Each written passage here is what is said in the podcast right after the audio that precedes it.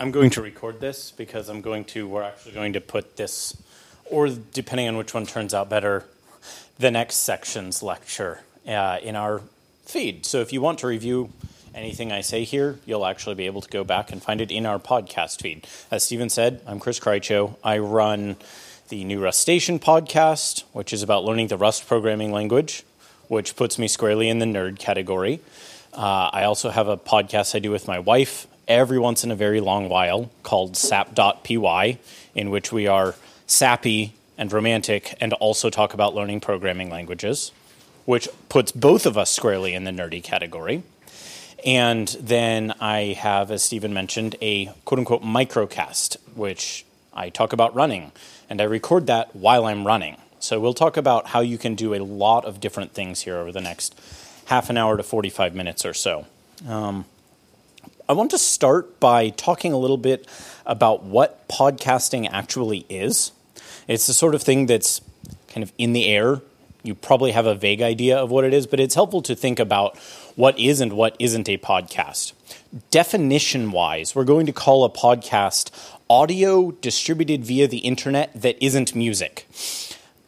It's hard to come up with something much more precise than that because well, there are a lot of things that go under the name podcast. It's really a medium, it's transmitting non music audio via the internet. And it may even include music, but it's not just a song. We would call that internet radio or streaming audio, streaming music, or something like that.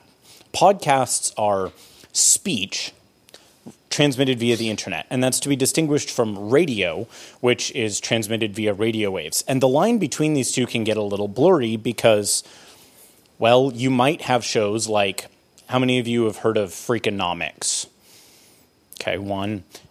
NPR shows like Planet Money, This American Life. A lot of those get dual produced. They get played over the radio, they also get sent out as podcasts. So there's not a clear, sharp line here. But the main distinction is how it gets transmitted, not what the content is. Because you can have things that are, as those shows I just mentioned are, both radio shows and podcasts. There are some things that tend to be a little bit different when you're producing just a podcast versus a radio show. And those things include the kinds of content you're likely to make, the kind of editing work you're likely to do with it, the way you get sponsorship for it or advertising for it. And we'll talk a little bit about some of those things later. But the most important difference is always just how you publish it. If you're trying to publish a radio show, you have to have a radio station, even when you set up out of your house, which you can do, but it's complicated to publish it. To publish a podcast, you need a way to record audio, and you need a way to put the audio on the internet and a way for people to download it. And as such, podcasting is much more versatile it's much easier for anyone to jump into, and it is also much easier to widely distribute. A radio show has this problem we might call time boxing. There are only 24 hours in a day, and there are only so many frequencies on which you can transmit radio, and you have to have things like infrastructure to send radio signals out into the air so that people can listen to them you don't have those problems with podcasting. If you have a WordPress blog, which you can set up for free, and a little bit of hosting space, which you can set up for cheap, you can make a podcast. So, we're going to talk through how you make a podcast, as well as some of the considerations on content for what you should do in terms of what you put in a podcast. So, one thing to keep in mind as you go because of those differences in medium, things that might work really well as radio shows may not work really well as podcasts, and vice versa. Morning radio, as you're driving to work and talking chit chat with callers in from the city, probably not going to work so well for a podcast. By dint of that very same factor of, hey, this isn't at a specific time slot, but you might be listening to it after your spouse and children go to bed at night podcasts just don't have that same right now feel that a morning radio show does. At the same time, a long form storytelling show, of which there are a fair number of podcasts, probably aren't going to work that well in your 9 a.m. radio slot, but they can show up wherever in a podcast feed. So there are Lots of overlap. Again, Planet Money, Freakonomics, This American Life, things like that can work as both. But there are quite a few things genre wise that don't work in either. Or I should say that work in one or the other, but not both. To that end, let's think about some kinds of genres that do actually exist that I have heard in podcasting. You have, like I said, fiction. You can do long form storytelling with audio that way, and you can do that in a number of ways. You can just tell a story. You can do highly produced, basically audio plays that way. Uh, you can do nonfiction reporting. You can do that in a long form way. How many of you have heard of Serial? Okay, a few more. That was pretty popular a couple years ago. Very much long form narrative reporting in the form of a podcast. You can also do short form reporting. NPR's Planet Money fits into that category. It's reporting on economic issues, 15 to 20 minute episodes, not really connected to each other for the most part. You can do discussion. This is the show Stephen and I do, and we're going to show you what recording an episode of that looks like after I finish this lecture. This is actually the most common form of podcast, and there's a reason for that. We'll talk about when we talk about content production discussion is far and away the easiest kind of podcast to do. It requires the least prep work. It's not super hard to edit, and you can do it pretty easily with existing technology. That combination means that most of the podcasts you will find that aren't produced at the level and with the kinds of budgets that NPR has or someone like that are discussion podcasts. In fact, it's a running joke among podcasters that the most common kind of podcast, especially historically, was two or three white guys talking about technology. It's kind of a self selecting phenomenon, but it's a real thing. There are a lot of two or three white dudes talking about tech podcasts out there. As it turns out, that's kind of what ours is, though we do try to put a little bit of a spin on it. You can also do interview shows. And these range again from highly produced. There's one I listen to occasionally called Mars Hill Audio Journal, and even the name tells you the kind of pretensions to sophistication that that show has going for it. I also listen to one every once in a while called Code Newbie, and the styles of these two podcasts couldn't be more different. Mars Hill Audio Journal is here's a structured interview with commentary inserted and then back to the interview and then commentary inserted. Code Newbie is here are a bunch of questions about so and so who's a known name or an unknown name in the programming community. Let's just go and talk for an hour and a half. Very, very different kinds of shows. Both of those are interviews. You also have the kinds of shows that I was listening to on the way down here, where it's a short interview not a lot of setup, and it's coming out of a church, but it's not your normal quote unquote church podcast feed, which is just sermons. Lots of different things going on genre wise. You can, last but not least, and these again are just the ones I've thought of, you may be able to think of more, you can do monologues. My new Rustacean podcast about the Rust programming language is a monologue. I sit down in front of my computer alone in my room when it's silent, usually when my children are sleeping, because I have a four year old and a two year old. And if you've spent any time around four years, four year olds and two year olds, you know not so great for a recording environment. Really adorable, but not so great for a recording environment. And I talk to the computer for 20 minutes and then I edit it afterwards. So that can feel a little weird, but those shows do exist. Uh, a lot of times, those are discussing a very narrow topic or they're trying to tell a story or something that way. And in all of these, then you get variation. Does the show have music? Does it not have music? What kind of music does it have? How does it use the music? Does it all run in one continuous segment, or are there cuts between segments? All of the kinds of audio production techniques that you might find in radio, and frankly, quite a few more, exist within podcasting. So that's a high level overview of the kinds of things you can do in podcasting. There are obviously a lot of genres that fit in this medium, and there are a lot of forms, even of each of those broad genres. So, how do you actually record a podcast? Let's say that after we talk through this today, after we talk through content, you wanted to go start your own podcast, or say you had to for a class assignment. How would you do it? Well, you're going to need three basic things. And those are recording software and a recording device This one's probably more expensive than any of you want to invest in right off the bat. We'll talk about that in a minute. And then a place and a way to publish it. And we'll talk about the first two parts of that here, and then we'll come back around to publication later because that's its own kind of chunk and thing to talk about. Recording technology. Gladly, you can do almost all of this for free or very close to free and get pretty decent results, which is great when you're just starting out and trying to get a feel for whether this is something you want to continue to do. Software. You need a way to record the audio and to do whatever amount of editing you're going to do. We'll talk about editing in just a minute.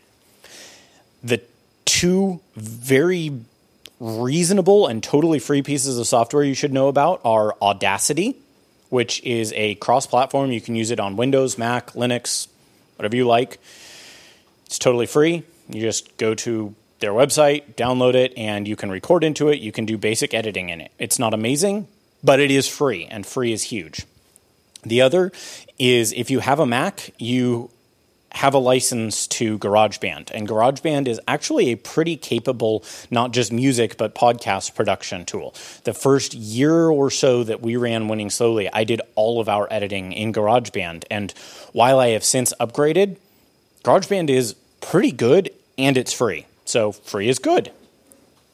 When you move into the paid category, you have a lot of options. The one I tend to point people to most on a PC or laptop situation PC or laptop. PCs are laptops and vice versa. If you're dealing with a laptop or a desktop computer, you should look at Hindenburg Journalist. And if you decide to get into this, that's where I would actually point you, unless you also do music production. It's a very good, very capable tool. It's $100. It's actually a little under $100. It's 95 you can upgrade to their Journalist Pro software if you get really serious, and that's a little under $400. But it's very streamlined, very much tailored for exactly the kind of work you're doing in producing spoken audio. No frills, no production for MIDI synth work, etc., like you would have in Logic or any of these others. It just gets out of your way and it's really good. I have used their demo for 30 days, and if I hadn't already spent $200 on Logic, I probably would have gone ahead and bought it because it was great. And in many ways, the editing experience is actually better for this kind of work than Logic is. Speaking of Logic, Apple's Pro audio editing software, which you can use for music production as well it's called Logic Pro. It's $200. It's very, very good. It's very, very capable. It's, it's sort of right in the middle of a whole bunch of tools in that category. Biggest upside there, it's a one off purchase. So is Hindenburg Journalist and Hindenburg Journalist Pro. Downsides to some of these others I'm going to mention is that they're not one off purchases. Uh, Avid Pro Tools runs you $25 a month. It's cross platform, unlike Logic, which is Mac only. Hindenburg as I mentioned, is cross platform. You can use it anywhere. Audition, if you have Creative Cloud or you have access to Adobe Creative Cloud as a student, you get that as part of it. Adobe Audition is very good, very solid. It is $20 a month as a student if you don't have a license to it in some other way. One upside with those one off licensing moves, though, I should say with those subscription licenses, is if you only need it for one month or if you only podcast a couple times a year or something like that, you can buy a license for $20 for a month and then drop it and be done after that. So there is an upside to that. Last but not least, this is a fairly new development, but there's an app called Ferrite, which runs on iOS devices. And you can do podcast editing on an iPad or an iPhone. And it doesn't even have to be a particularly new iPad or iPhone to do it and do it pretty well. And that is a grand total of $20. You can actually use it for free. It has a couple in app purchases to unlock additional functionality. That's actually a great, great option because if you have an iOS device, you also have most likely iPhone earpods and those have a built-in microphone, which the new ones also the the new phones still ship with earpods that have built-in microphones. So, and adapters. Stephen's making reference for those of you who don't know to the fact that the new iPhones don't have a headphone port, but they still ship with headphones that include a microphone. So that's the other thing you're going to need on top of a bit of software to record things with, you need microphones. And as I gestured earlier, you can do what I've done and invest in a pretty good microphone. This is a $250 microphone, roughly. It has great sound. It's really, really nice to talk into. It's also $250. And I don't recommend that anyone who's just starting podcasting spend $250 on a microphone. If you've been doing it for two and a half years and it's kind of your thing, which it is for me, sure. But to start off with, a lot of very inexpensive microphones are good bets. Uh, anything that comes with a phone, whether that's an iPhone or something else, if it has a built in mic, it's going to be decent because it has to be good enough for you to have a conversation on the phone with and for the person on the other end to understand you. As I said, the iPhone supplied earpods are one of the best actually uh, at that price range. 20 bucks you get a pretty decent microphone.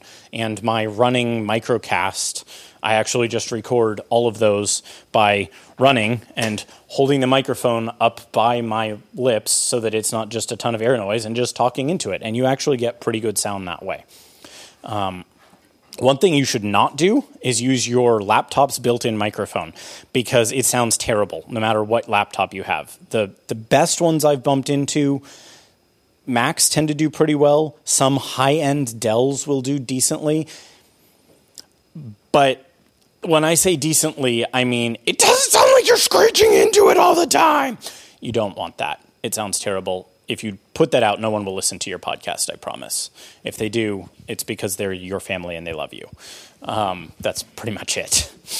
So don't use your laptop microphone. Get as inexpensive a microphone as you like, but not that. Outside of that, there are a couple things to be aware of. There are two different ways you can run audio into your computer. One of them is via an XLR microphone, which is what these are. Cable ends on these tend to look like this so these are going to be very similar to the audio lines you see attached to any sort of musical instrument, etc. Those tend to give you those tend to go with higher quality mics, but you also have to spend twenty to thirty dollars on a cable, etc. Most people starting out, if you're not using something like the Air, AirFo, the iPhone EarPods, you should get a USB microphone, but you should be aware that there are different kinds of microphones, and the kind you get will make a very large difference in the quality of your sound.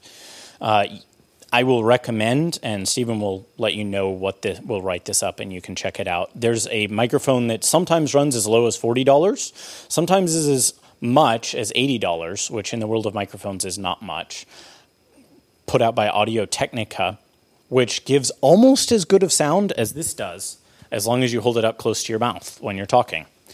That's a pretty big deal, uh, especially if you can get it on one of those sales where it's 40 or $50. So you want to look into that one.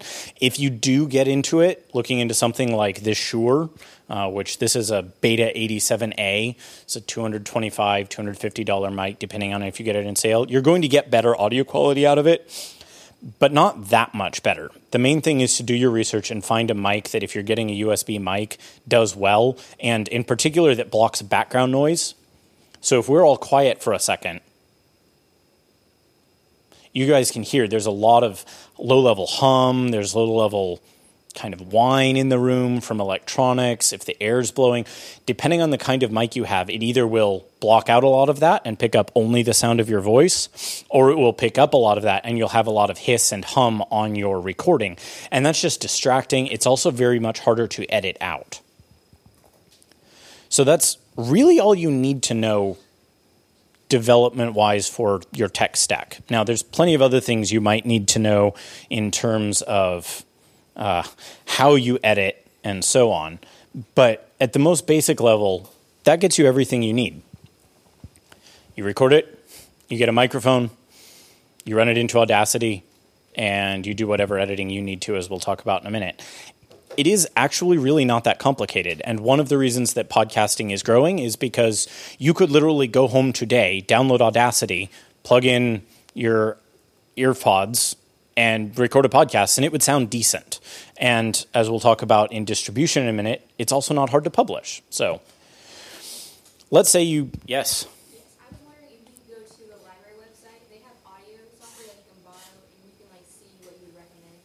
Yeah, by all means. Um, Stephen will pull it up, and I will point. That's the question for people listening to this recording after the fact is NC State's library has audio software. Click the regular link. I can lead it from there. Uh, digital media production.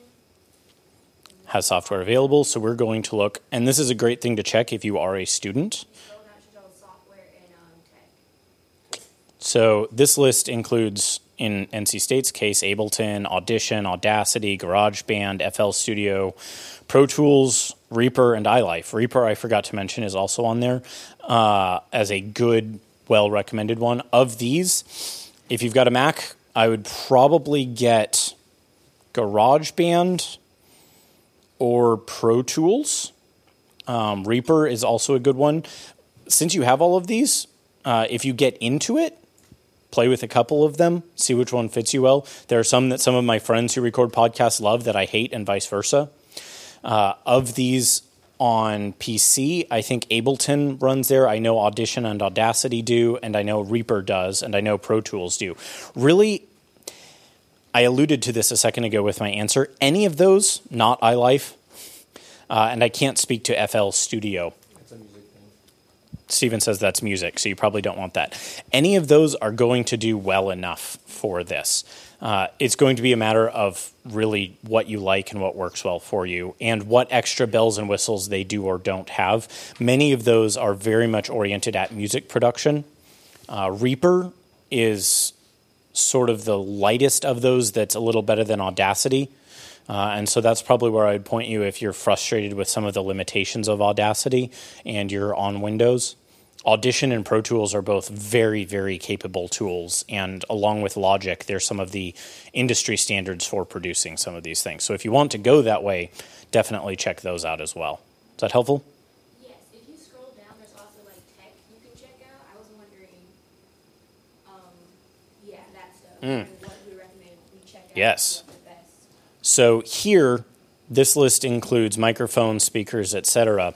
In this case, you're going to want to check out this SM57 dynamic microphone, which is very similar to the Beta 58A that Stephen's actually going to be recording his part with when we start recording later. You're going to want to check out an XLR cable, and somewhere in here there should be Uh, the interfaces are in the rooms.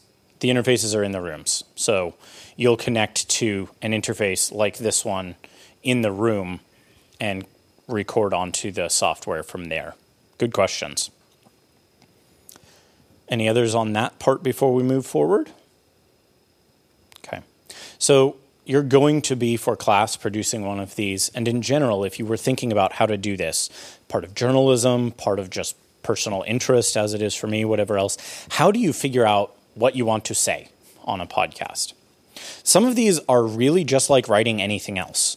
Uh, and that's not a cop out. When you're writing a blog, when you're trying to find a voice in any area, you want to pick something you care about and you want to give it a distinctive angle.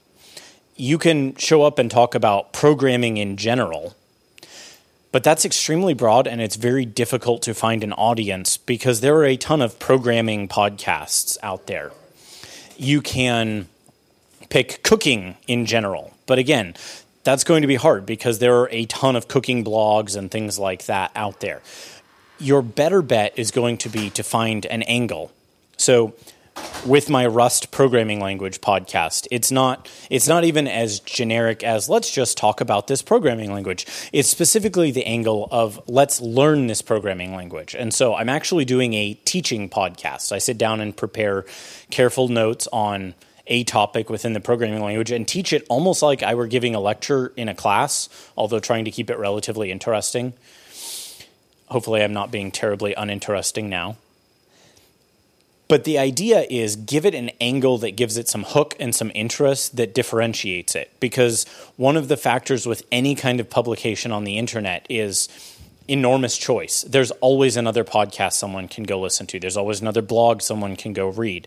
Find something that makes yours distinctive. So, in the case of Winning Slowly, Stephen and I are doing the two white guys talking about tech thing for the most part, but we've tried to bring an angle to it that a lot of people don't. We're trying to take a long view on how technology intersects with other parts of culture, ethics, religion, art. And that combination of ways it intersects with culture and trying to take a long term view rather than just, I'm so bored because the new iPhone looks like the old iPhone, which is an actual thing I've seen going around a fair bit in the last couple of weeks. Trying to take a long term angle gives us a different audience. Mind, we still have a very small audience, but it's extremely loyal and very engaged. So there are trade offs you make there. The more niche you are, the more focused you are. Yeah, you may exclude some of your audience, but you're also likelier to get higher engagement. So think about that as you're picking topic, as you're picking even form and, and structure to it. The other thing that happens for all of us is if you think well about what you want to do in a podcast, you're going to bring your way of looking at the world to it, and that's valuable. So, Stephen and I aren't often explicit about this in Winning Slowly, but we're two Christians, and that shapes the way we think about technology. It shapes the way we think about ethics and religion and art.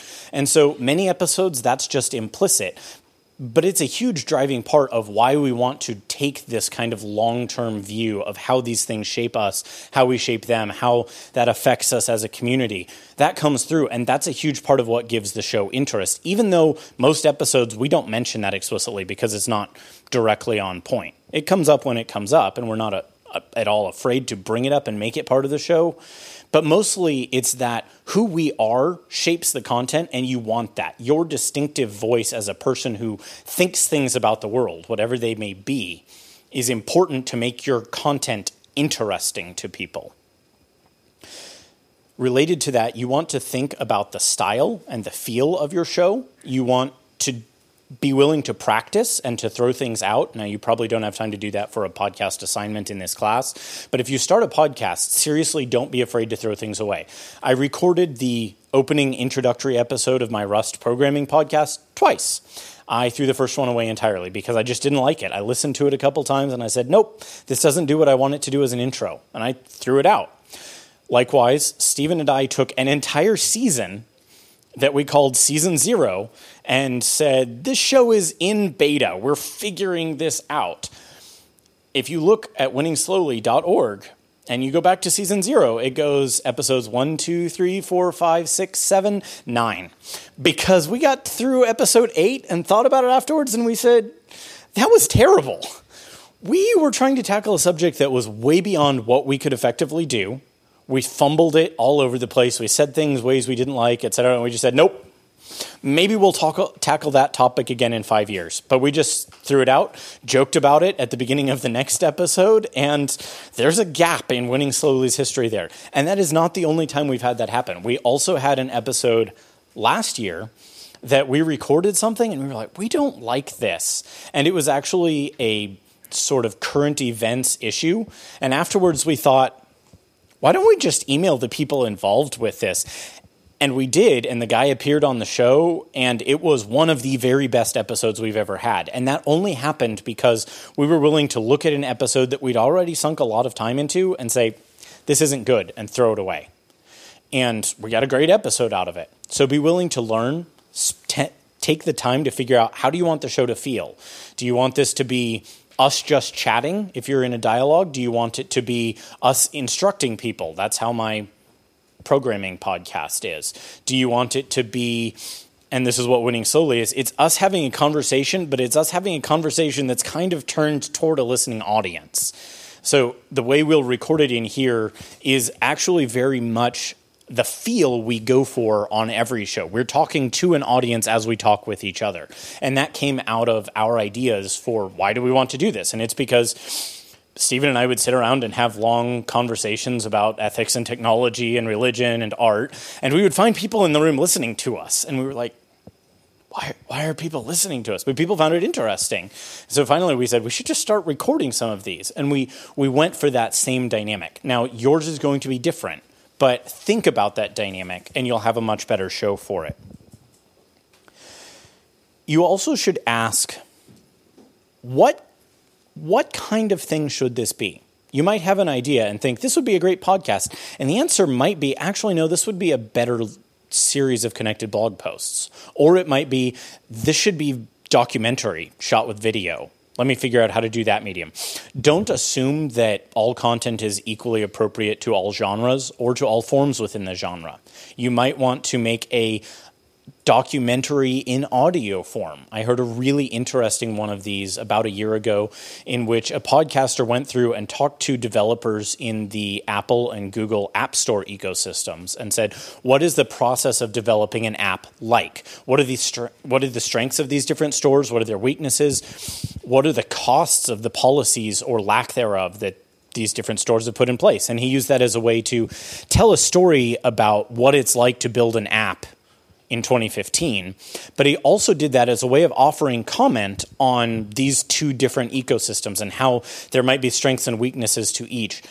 Think about what kind of distribution channel does that best. In his case, that was a really effective way to do it because he could talk to a bunch of independent app developers and hearing their voices as they talk about the products they make added a lot of interest that even including quotes from somebody in a series of posts on a blog or something, it just couldn't have done but he could record it wherever they were and get decent audio from them without having to fly someplace with a camera and interview them. So think here as everywhere about what kind of content works well and how to structure it within the form of your specific genre. Two more things to cover and then we'll be done. One of these is production. We talked about recording audio. What do you do once you have it? You should edit it. And trust me, having listened to a lot of podcasts that aren't edited, please believe me when I say you should edit it because unedited podcasts sound, um, well, um, I don't know, kind of, kind of like like that. And you don't want your podcast to sound like that. You don't want a ton of ums and likes and wells and you knows and does and clicks as someone starts talking. If you can get some of those things out and just make a smoother listening experience for your audience, while keeping the natural conversation flow, do it. Now, different shows will have different dynamics on that. One that's more purely conversational, you're going to want to leave more of that in. But one, if you're going for a really tightly edited story like NPR does, where you're taking a long interview and cutting it down to very specific clips, do your best always to leave those clips representative of what the person actually said, but also do your best to make the person sound good. That that shows them a lot of respect as an individual. And you can do that simply by finding spots where they paused and said um four times and cut it out. I do that with Stephen all the time. Don't tell him I said so. I also say um a fair bit, and when Stephen edits, he cuts those out for me. It's a thing we do. But if you can cut those out, it makes for a nicer, better listening experience. And the more experience you get editing, the more little tweaks you can find like that. When one of us makes a joke and the other person starts laughing, I'll actually pull the other person's continuation of whatever they were saying in under the laughter. Because it turns out that listening to someone laugh for five seconds is not very interesting audio wise. Hearing someone laugh for a second or two and then hearing their laughter under someone continuing to talk and picking up after the joke works a lot better. Finding those kinds of things, eliminating crosstalk. So sometimes we talk over each other and I'll just split that apart as best as I can. Things that make it easier for an audience to listen to. Sometimes I pull things closer together because there are dynamics when you record on opposite sides of the internet that you just have to wait longer to see if the other person is actually done talking. A quick note about recording. If you're recording an interview and you can have both people record their end of the conversation rather than trying to record the Skype call, that's a good plan because you'll get much cleaner audio out of it. But if you can't, you can actually record Skype calls and split the channels apart. If you're interested in doing that kind of thing, talk to us and we'll tell you about it. That's pretty low level detail. But doing that has saved our bacon quite a few times because we've had audio loss on his end or on the interviewee's end when we've done interviews or things like that. That's a very useful tool. So cut out as much as you can that's not useful. Layer in audio if you can do so. If you can get free music that's freely available under, say, a Creative Commons license, or if you can get permission, but always, always, always get permission. The only sort of exception to needing to get permission is if you are doing something that's editorializing on a specific thing, and then you can use limited amounts of it to make a point via fair use. But that's complicated, and I am not a lawyer, and I did not just give you legal advice. So be careful if you're doing anything like that. You can, but be careful. In general, just try to get permission. And most artists are usually, especially indie artists, are happy to give you permission, say, yeah, just give us credit for it or whatever else. Finally, publishing. Okay, you've done all this work, you've thought about your content, you've put it together in important ways before I get to publishing. There's one other important thing we need to talk about in putting your show's style together that I forgot, and that is how prepared are you? For my programming podcast, I script the shows top to bottom, word for word, and I might add a little variation in there, but that means I'm usually writing between 2,000 and 3,000 words of content that I've prepared. I try to get the voice right, I try to get everything right in that so that when I record it, I can just basically read it. Read it conversationally because it's written conversationally. But that way, I actually say everything I want to and I don't forget anything and I don't misspeak because I'm doing hard technical content. Getting that right is important. Stephen and I don't do that when we're recording Winning Slowly because that would be crazy. Uh, you actually can do that kind of thing, but it's very, very difficult. Instead, we have a pretty good outline of the topic we want to cover, how we want to cover it, takeaways we want to do, and the broad arc of the episode. We'll have a structure that we want to follow. You might, in the case of something like my Run With Me microcast, which I call a microcast because every episode is less than five minutes long and it's recorded while I'm running, I just know roughly what I want to talk about. Like I might want to talk about food, or I might want to talk about building up mileage, or something like that. I have a rough idea, but I promise you, I am not holding a script in front of me while I'm running and recording a podcast. That would be even more ridiculous than what I'm already doing there. So think through that as part of your podcast production approach. I recommend at least an outline because if you don't, you're going to be in a mess. And even in a conversational podcast, you want at least an outline and stick to it to some degree because otherwise you end up with a really rambly, kind of nonsensical podcast that isn't that interesting to listen to. Finally, podcast publishing. The easiest way to publish a podcast is with WordPress.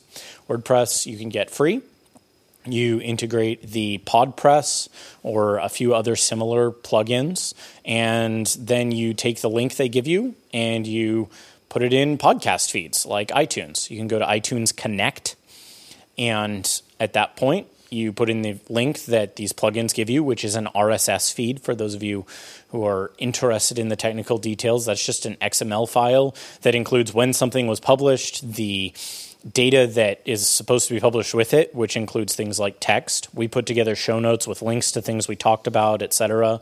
And it includes a link to the audio file. And then podcast players, whether that's iTunes or uh, the Overcast app that I use or any other, goes out and grabs that RSS feed, and away you go.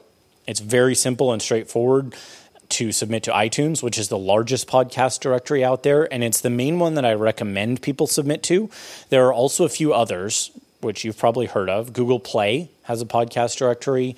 You may have heard of Stitcher. You've almost certainly heard of Spotify, which has podcasts now. Those last three I don't recommend because they reserve the right to rehost your audio, to recompress your audio, and importantly to us, to serve ads around your audio. They can't insert, but they can play it before your audio. They can play it in between your podcast and the next podcast they serve you. They might be advertising things that you hate, for one. For another, you're not getting any of the money. So basically, you're just giving away the right to do whatever those people want with your content with no benefit to you other than quote unquote audience. Now, you may land in a different spot on that, on those trade offs and it's just worth noting that there are trade-offs there. We run an ethics podcast. Right. We're we're Stephen comments we run an ethics podcast. So we're we're particular about these things. But it's just worth having those trade-offs in mind. It may well be worth submitting to if you're running a podcast. You may find those trade-offs worth it. We don't, but we also don't have any problem with people who do. That's just where we land. If you want to do it apart from WordPress hosting, you can also look into Libsyn, which is the largest podcast hosting out there, or SoundCloud, which is growing very quickly. And SoundCloud's a little more expensive, but it does a lot for you. Both of those give you stats. If you're not using those, there are a couple tools out there like Blubrry, which I pronounce that way because there are no vowels in the last half of it, and Podtrac, which is what we use. You just hook these in with your RSS feeds and they give you stats on downloads you get. That's important if you want advertising. I don't have time to talk about advertising. We don't do any advertising on our shows, but that's the most common way to fund and support your shows. So if you're interested, that's something to check out. That's all I've got. Are there any questions before we close it out? Cool. Thanks, guys. Hopefully that is informative. Yeah, thank you. So as Chris mentioned, we will put up uh, some some